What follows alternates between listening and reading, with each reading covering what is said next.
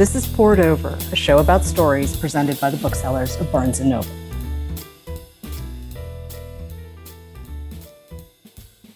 Wajahat Ali, thank you so much for joining us on Poured Over. Dude, you're lactose intolerant, you're left handed. It's a really good thing you can write. Your first book is out. Go back to where you came from. Where did this start? How did this start? When did you decide to write this book? Yes, lactose intolerant, IBS, uh, flat footed, I learned two months ago. Inherited OCD from my father. Awesome. Used to wear husky pants as a kid. Those who know, who know. So I, I apologize for those who used to wear husky pants. You know, left handed, which anyone who's Asian or comes from South Asian families knows that the left hand is only used to do one thing. And they tried to literally beat us out of our left handedness. And I was oftentimes the only token Muslim and token brown person. And my parents decided to name me Wajahat it's the winner of a name, and it's 2022, and there's still no Coke bottle with my name on it yet. So all this basically is to say that I grew up a winner, and I grew up as the archetypal protagonist of the American narrative, and and it's one of those situations where you can either cry or you can laugh, and I'm not one for a crier, so I, I choose to laugh and embrace it all and its absurdities, and that's kind of the genesis of the book, right? And I think for the rest of us who are on the margins, on the outside, who are the sidekicks, the goofy sidekicks, the villains of the American narrative. This book is about loving a country that always doesn't love us back. It's an elegy for the rest of us. And it's about how hopefully we can connect the dots and move forward as a multiracial democracy. And hopefully, I've done it with some hope and humor.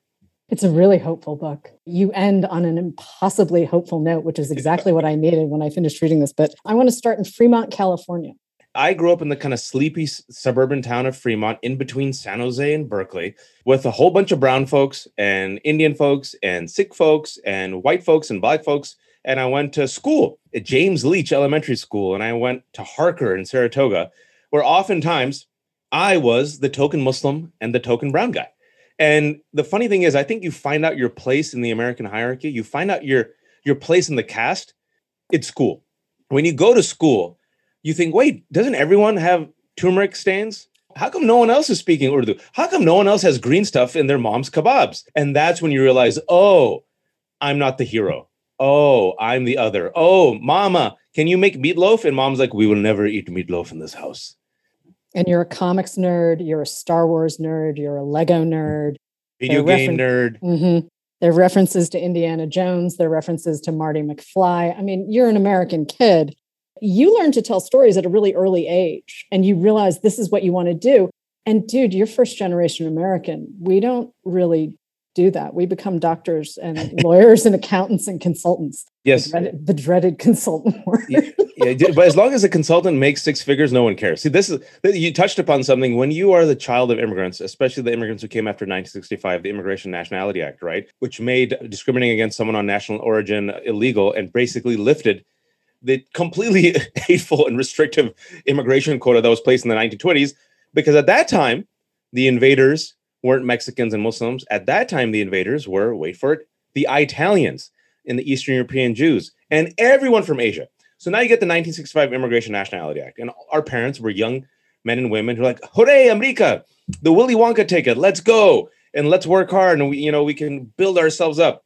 And you get there as a first generation American born and raised and your parents' generation, because like all parents, they want to take care of you, they want security. They realize they came here and people mock them for their eyes and their nose and their hair color and their goofy accent. They're like, don't rock the boat. Here's the checklist of success. We took the lumps, so you don't have to. You go for the holy trinity of occupations doctor, engineer, dubious businessman who makes somehow a lot of money and gets a BMW or Acura or a nice house you know marry someone who's like seven or eight on the hotness scale you keep your head low you don't cause too much trouble and and that's it. That's the recipe of success. We don't have you don't become an artist and a writer. I didn't leave my country in india and pakistan and japan and china for my son to go to uc berkeley to become a writer.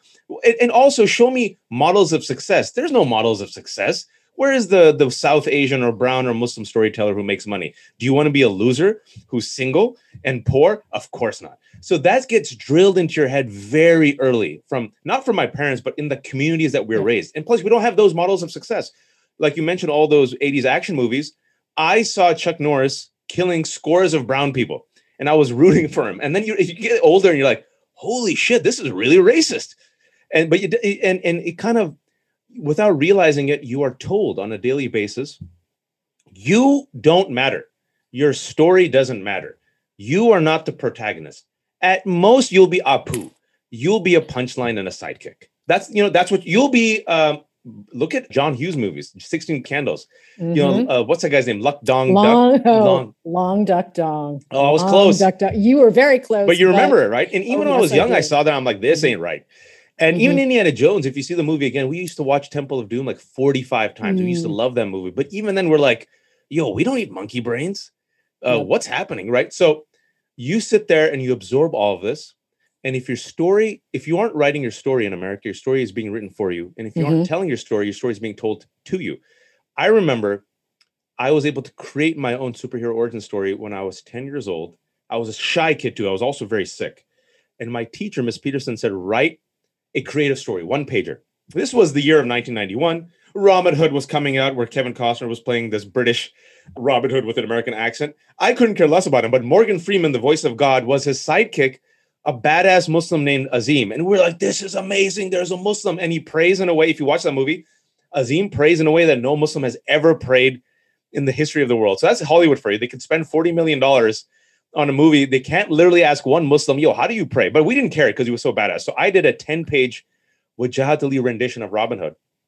And my teacher liked it so much that she said, you have to recite the story in front of the homeroom class, the same homeroom class that used to make fun of me because I was the fat kid. And for those who are listening in the 80s and 90s, there were two categories of kids normal, fat.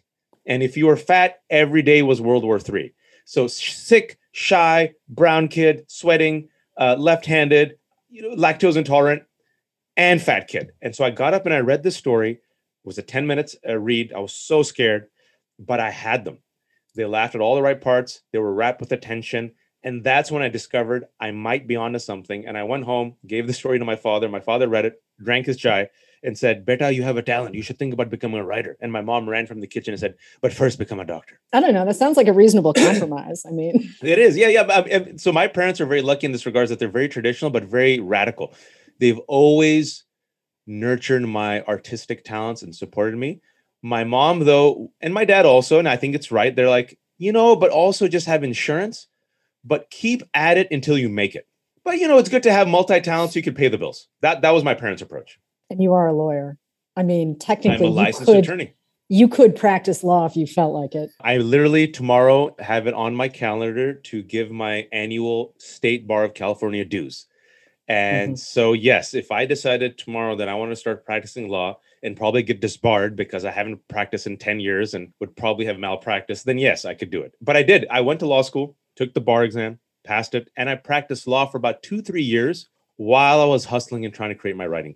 You have an undergrad degree from Berkeley in English. Yes, uh, super. I, I just like how you're like a this Asian auntie, just like shaming me publicly. Like, nope, it's not that because you and I have very similar stories. Dude, I did not take the consulting route and I became a bookseller. And yes, there was a lot of conversation in the house about that.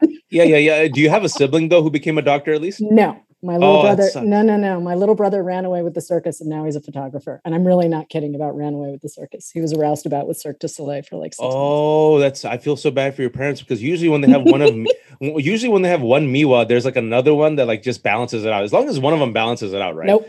Yep. Yeah. So so I, you can empathize with me because I'm the only child, which makes it so much worse, right? Because all hopes were on me. So I went to UC Berkeley, and again, credit to my parents. They they I think they knew their son in the way. Like they knew if they pressured me, I would rebel. Like I'd be like your brother. I literally would run away to the circus. So they kind of let me do my own thing. I was undeclared Mhm. until my senior year. I always knew, probably like you knew or like your brother knew, that we were going to reject the Trinity. We were going to reject the checklist. But you can't articulate it, especially not in our communities. You just can't say it. You have no allies. So you just go along and say, okay, I'll become a consultant. Oh, okay, I'll take economics. Oh, I'll just go do law. That's safe.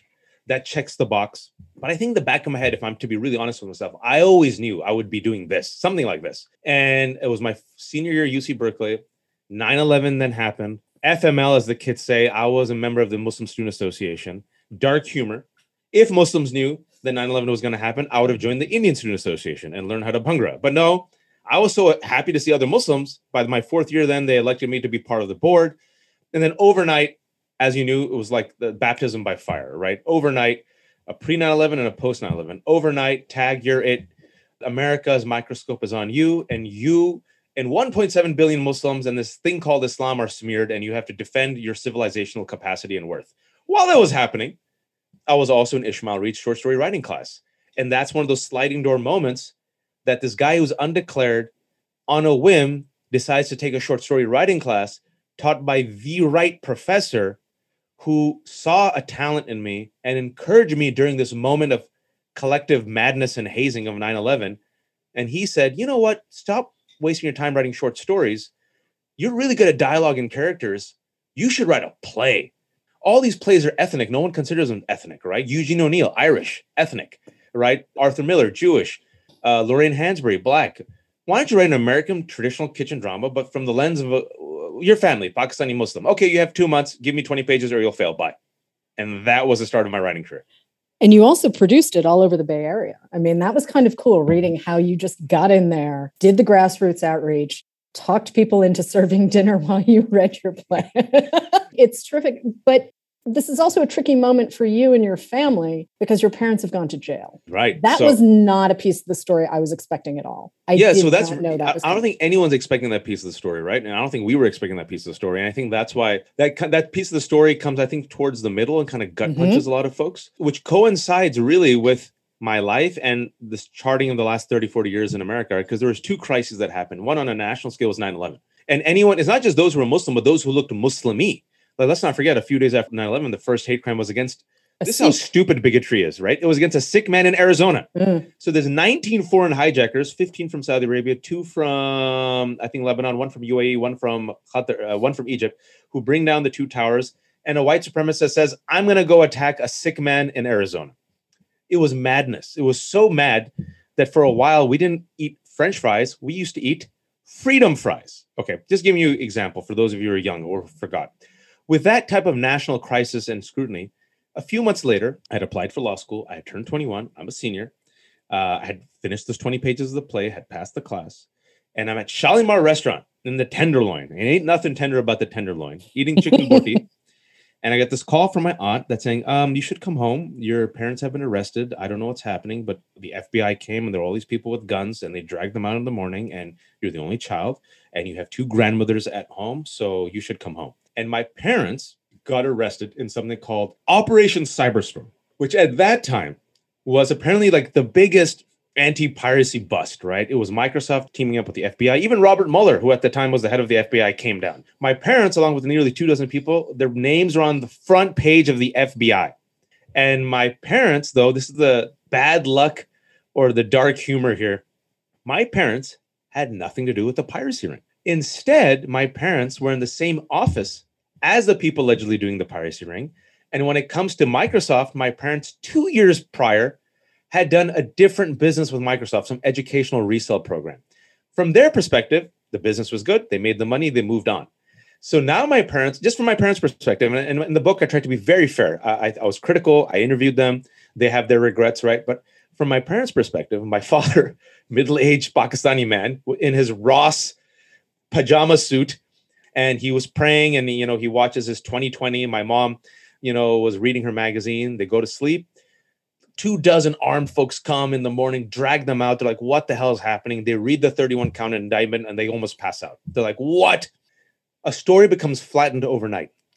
All they see is scammers fraud and they only read the headlines and the complaints. And in the complaint Microsoft said alleges you defrauded us to the tune of $100 million. So everyone thought I had $100 million. So I come home, my parents are in jail. They got a business to run. I got bills. I got to get a lawyer, and I have two grandmothers to take care of. And I'm about to graduate, and I have to go back and do these two finals, which I somehow did. And thankfully, my English senior thesis professor, Susan Schweik, coincidentally read about the case, said, I had no idea they're your parents. I'm so sorry if you can get me the senior thesis by next December, I can give you an incomplete and you can still graduate. And that's how I was able to graduate. So all this was happening in that moment. Another piece of that part of your story is the fact that the community walked away from you. Oh, yeah. The Pakistani American community. And that's shocking to me. People just walked away and left you without resources. I mean, as you said, you're a 21 year old kid, there is no money. There's, there's, there I, are I, no grandparents to tap for money because no. you are taking care of them. I mean, I, I, you know, I remember a phone call. This, I mean, it takes me back, right? Because you used to, I used to sit there all day, and I used to get that robotic voice from Jill, which I still remember. You have a collect call from, and then you used to accept, and they used to be my mom. And then after I just finished talking to my mom, used to be my dad. And I remember early on, I talked to both of them. I said, you know, listen, I'm not going to judge you. I don't know what you guys have done or haven't done. But if you have this hundred million dollars, I could really use it. But there was nothing. And two things happened uh, with the community. Number one, post 9 11, there was a chilling effect. People were terrified. If you were a Muslim, a Muslim charity, a Muslim organization, a Muslim leader, you were a target. And so in that climate, people were terrified, Miwa. And I remember an attorney told me this, a Pakistani Muslim attorney who was a family friend. He said, Beta, son, people are terrified. People are afraid of what's in their own laundry taxes, immigration. Maybe they did something. No one's going to come out and help. Number one. The second thing that happened, and I think anyone who comes from communities, ethnic community, religious community, it doesn't matter, community politics. People love stomping on the shining star that falls. My parents early on, my father and my mother had a very good marriage. He was the first one early on to make it. He was the first one to get the big house.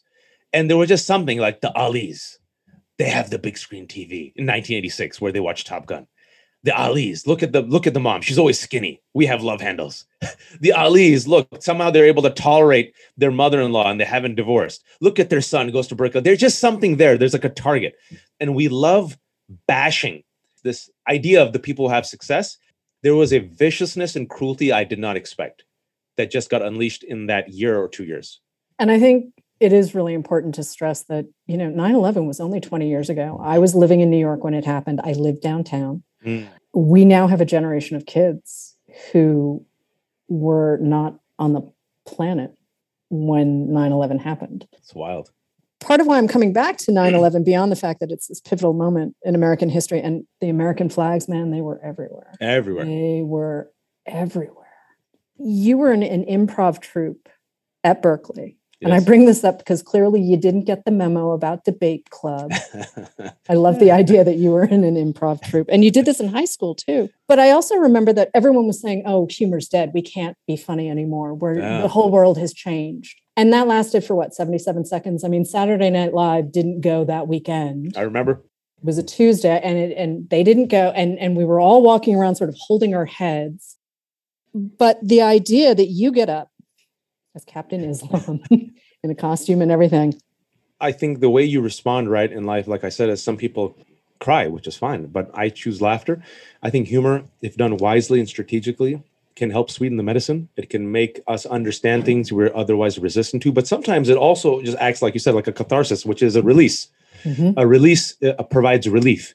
And in that, in those days, and I remember there was such tension, fear, also shock permission to laugh or not laugh. Like no, people needed this release and they didn't know. Uh, we were part of the Gwad Squad, which was our sketch comedy troupe that we had created at UC Berkeley. And we were like, we have to postpone our show. Now I think it was like two weeks after 9-11. Should we do it? Should we not do it? Is it bad taste? Will it be disrespectful? So we made the decision to do it. And not only that, I said, why don't I do this skit where I'm Captain Islam? This this brown dude, a student by day, but then I wear like a towel behind my back. I put an eye on a piece of paper on my chest, and I'm Captain Islam, and I save the day. And well, you know, it's it's a way of kind of breaking the tension, but also it's a subversion, right? Because at that time, Islam and Muslims were the boogeyman. I come in to save the day, literally. My troop was down with it, and then we did it, and man, people just howled with laughter and applauded. And that's when we knew, okay, this is this is humor, if done wisely, if done well can provide that release and catharsis. And throughout my entire life, in fact, I've relied upon, I think, humor in, in, a way to booby trap, to dismantle, to take on haters, to take on bullies, to survive, to make sense of the world, to comment about the absurdity of, of, of our current reality, to sweeten the medicine for, for people to actually understand and listen as a release. People cannot reconcile that a person can be a practicing Muslim and be jovial yeah, I don't think in a strange way. I think it is deeply subversive because people have assigned a label to you. And it happens so frequently. I mean, hi, not a member of the model minority. Anyone who knows me in real life will tell you I swear like a sailor. Yeah, you swear a lot, even before I, this. I just have to get it out and then I can do the podcast and not swear. but that's part of it. I didn't get the inscrutable gene. Like that is Mm. not a factory preset that came with this. It just I don't know where they left it. My brother didn't get it either. It's pretty funny. But put us in a room with the cousins and they're all just they can do it and we're just like, hi. the settings bust. you play Wordle. You just play Wordle. See, the thing is, you and me are like, I, what I, I said this in the book. Like, I felt like we were like, God took his eye off from the molding process for just a second, and we were the ones with had like the dents, and we were just shipped out, and there was no recall. And then, like, and I just joke in the book, like, God's like, eh, let's just see how this one plays out. That factory preset is broken in me, and it always was. I'm okay with having the busted preset. I really am. But it's I do, liberating in a way. it makes it easier to code switch because we're still doing it. That's I right. mean, you grew up with parents with an accent. My mom had an accent that I couldn't hear. I remember Mm. people pointing out to me that my mother had an accent. I was like, what are you talking about? No, she doesn't. She did. I just Yeah. never heard it because she's my mom. yeah, but it's, it's one of those things, you know, like we don't, uh, it's the accents which are, and I talk, write about that in the book also is like, you know, the accents really uh, were, were seen as a scar, as the sign of a scarlet letter for our parents' Mhm. generation or immigrants who, if you really think about it, instead of mocking them, these people came from another country, Mhm. another culture, without resources, leaving their family behind, learned this language, English, mastered it to the point where they were able to succeed financially, and they know the other language. If anything, we should celebrate these people. My parents didn't care. They're like, you're learning Urdu, you're not learning English. That was the opposite extreme. My parents couldn't give a shit. They're like, I don't care if they mock you, you're not eating meatloaf, you're eating biryani. I don't care if you don't know English, you're five, you'll learn. They literally dropped me off at preschool. I only knew three phrases of English. I said this in the book shut up, idiot, and oh, oh spaghetti. And I'm like, maybe you should have taught me more. And they're like, eh, you did fine. And so my parents were the opposite extreme. I literally came home one day because you just you absorb it. You realize your place, and you realize because of your accent, your language, your, your eyes, your skin color, you're not the mainstream. I went home. I was six. I told I mean, I said, "Oh, "You name me Wajahat. Can you give me an American name? Can you name me Wilbur?" Because I think I was reading Charlotte's Web. Or can you Mhm. call me Walter? And my mom's like, "Your name is Wajahat. You will be Wajahat." I also have an uncle who chose Nelson as his English name. And I was like, I'm sorry, what? No, That's let's that, not do that that. name is so white that even white people are like, "Yo, we you don't do better use than that one Nelson. anymore. but here's the thing you talk about this in the book too. I mean, for a while, there was no designation for Muslim or Central Asian. Yep. You know, Pakistan, we don't even have names Mm. in the census. Now you can say, you know, I'm Muslim. But for a while, you were doing what I was doing was checking the other box. yeah, you're an other like me." I Yes. was another because my dad is actually white, which makes things a little more complicated. But I was looking at this going, well, I'm not technically completely Asian. And so I was other until I could finally fill in Eurasian on the census a couple of I was other too. And when you don't have the box, and I write about this also, so many immigrants, they're like, hmm, I've come to this country. I'm the other. Who is succeeding? Who is on top? Who are the heroes? Who are the models? Who are the billboards? Who does America like? These blonde white folks. Who does America hate? Who is hunted? Who is jailed? Who is beaten up? Poor black folks and brown folks. Hmm, I need to survive. What am I going to chase? Blackness or whiteness? I will chase whiteness. I will move towards whiteness. I will think and believe I'm white, and maybe one day, one day, if I click my heels, I'll be accepted as white. And this has happened throughout US history. For safety, for security, people have chosen whiteness. And then you mentioned the model minority myth. It is a myth, and it's a dangerous myth. And oftentimes, the people who bought into the model minority myth didn't realize they were actually being enforcers of white supremacy because the model minority myth, and specifically us, quote unquote, Asians, to this day are used by whiteness to say, how come you blacks and browns can't be like these good minorities who play Wordle and have good spelling and get good jobs and good degrees, right? And so it's one of those situations that I think our parents' generation, many of them unconsciously, if you ask them about it, they won't say, they're like, what are you talking about? We just came to survive. But unconsciously, they came in for all the reasons we mentioned their accent, their skin color, their, uh, their religion. They're like, dude, we got to just survive, uh, chase whiteness.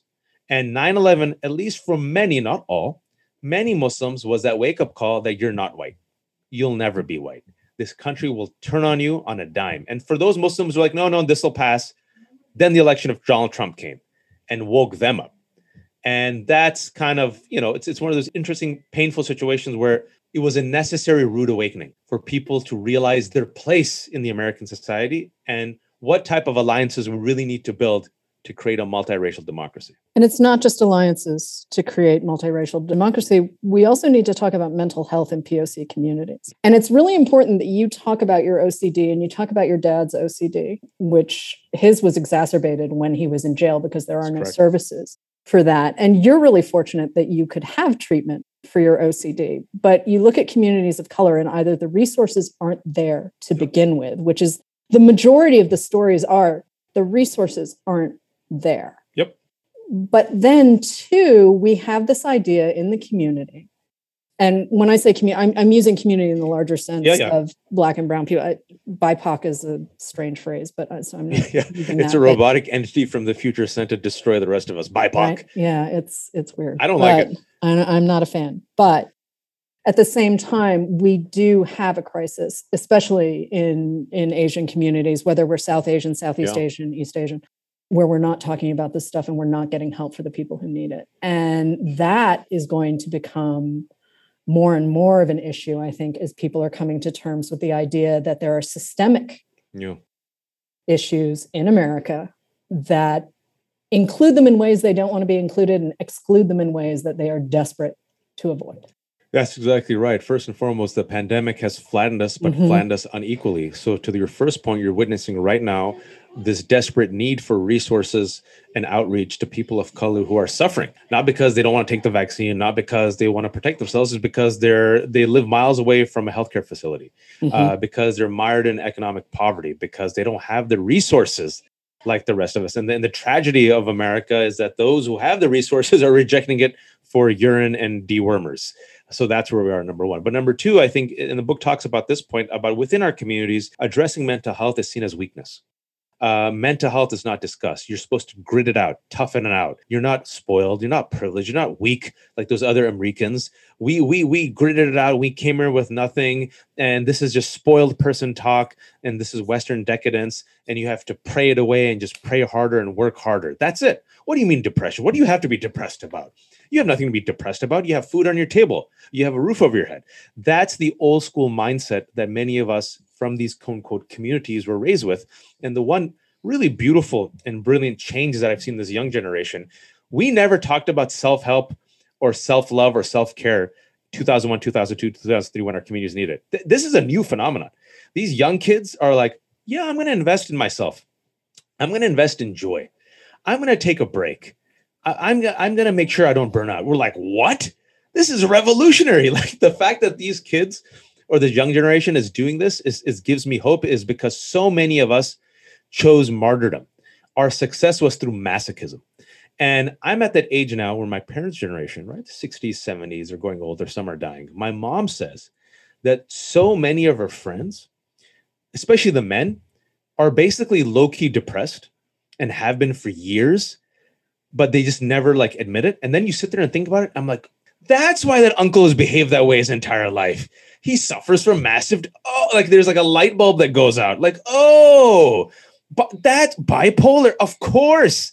Oh, anxiety. Oh, and then my friend, my age now, who's in that community, of the Bay Area, South Asian Muslim, he says most of his clients are Muslims and South Asian folks who smile that fake plastic smile, but are drowning and anxiety and, and especially not exclusively and it happens with asian american women also you, you, guys have seen the data about this the, the amount of pressure they put on themselves but there's no release. There's no place to go. You can't admit it. And so in the book i decided to talk about my ocd which i inherited from my father which is an anxiety disorder. You just don't realize sometimes you share something which you think is so trivial and you get so many people emailing you saying thank you because you've given a voice to something and all you've given a voice to something you've given me permission. And when more and more people come out and say it, it becomes less of a stigma. Exactly. One of the biggest moments of joy that I got from this book, and there were plenty. I mean, this is this is really a laugh out loud experience for me. And obviously, I'm not Pakistani. I didn't grow You're up. not Pakistani. In, I know, shocking, right?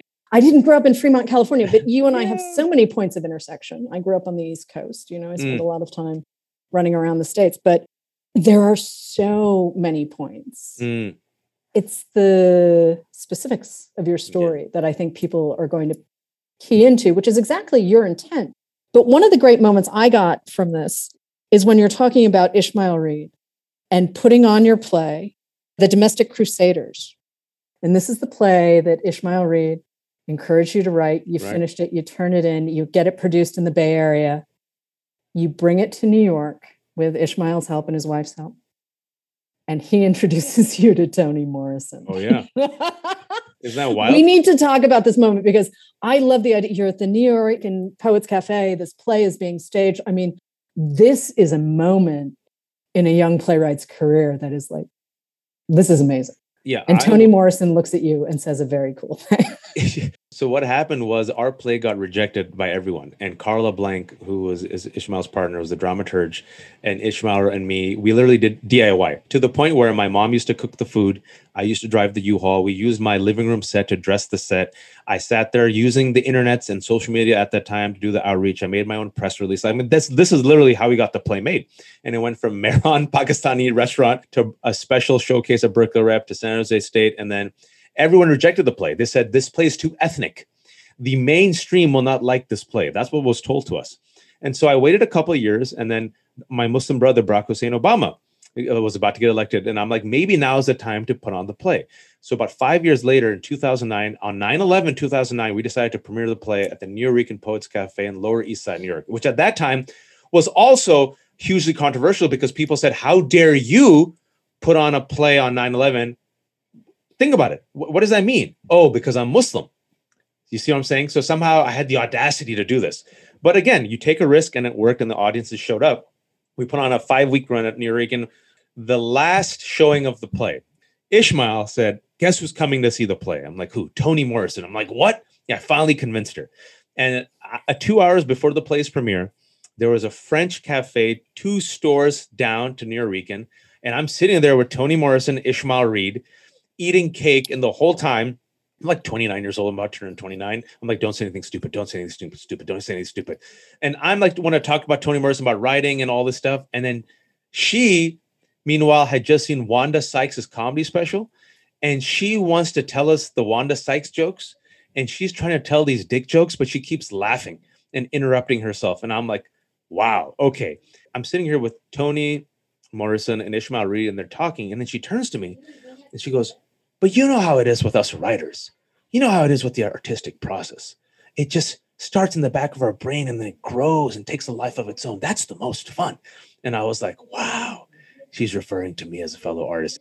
Who are some of the other writers besides Toni Morrison and Ishmael Reed that are in your personal canon? I mean, I know you've worked with Dave Eggers. I know you think very highly of his work. And Gary Shteyngart has blurbed your book, but also, I mean, honestly, there's a lot of little failure here. I mean, his, his memoir is really charming, but it's not dissimilar in that you're using humor to say, hey, listen, this is slightly extraordinary, these circumstances. This is not Sunday in Columbus kind of thing. Gary, uh, you know, uh, he blurbed the book, which is he's a Russian Jewish immigrant, and I think you said something which it was a huge compliment to you that I really appreciate. You talked about the intersections uh, and the connections and the specificity, and how you found you were able to attach yourself onto the book through the specifics, and I think that's what's key is the universal is often told through the specific, and we are told we us minorities or BIPOCs or marginalized communities to remove the specifics.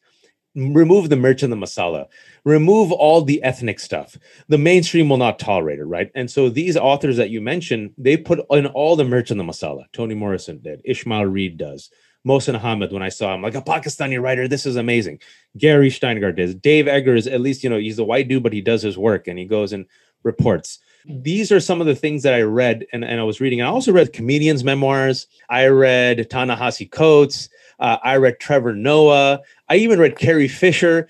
And I think that kind of mix and match reflects within the book, right? It's like a totally. mixture of humor, uh, tell all, also serious stuff, some blunt truths, uh, connect the dots. You know, Ishmael, I think, and I connected because we he used to make these pop cultural and historical references in our in our class, and I used to be the one to get it And I remember just early on, he used to like say, okay, I can talk to Watch." You know what I'm saying? Like there's a kind of a connection. So that, you know, and his work, he merges everything. He doesn't care. It's like a bouillabaisse. And so I feel like that's why those artists and writers were able to dance around in genre and use humor and mix history with politics. Those are the ones I'm kind of attracted to. And I think you can see reflections of that in this work. What do you want readers to know about Go Back to Where You Came From? I want readers to know that we aren't going back. Number one, that we're here to stay. And I want readers to know that we've heard a lot about the elegy of some folks who are considered mainstream, Rust Belt, real, electable. But there are others who are also real and Rust Belt and electable. They just haven't been given the lead role. And we don't want to replace you. We just want to be the co protagonists of the American narrative. We just want to add a verse. And I think if you really want to enjoy delicious food and great music and live on a vibrant street corner, it is in your interest to stretch and expand this country to accommodate the rest of us. And that's my hope with Go Back to Where You Came From. And the book does end on a very hopeful note. I want to be clear about that. The humor and the hopefulness are really a treat. So, Wajahat Ali, thank you so much. The new book is Go Back to Where You Came From, and it is out now. Thank you. Pour It Over is a Barnes & Noble production. The show is available on Apple, Spotify, and Stitcher. Please rate and review us wherever you listen to podcasts.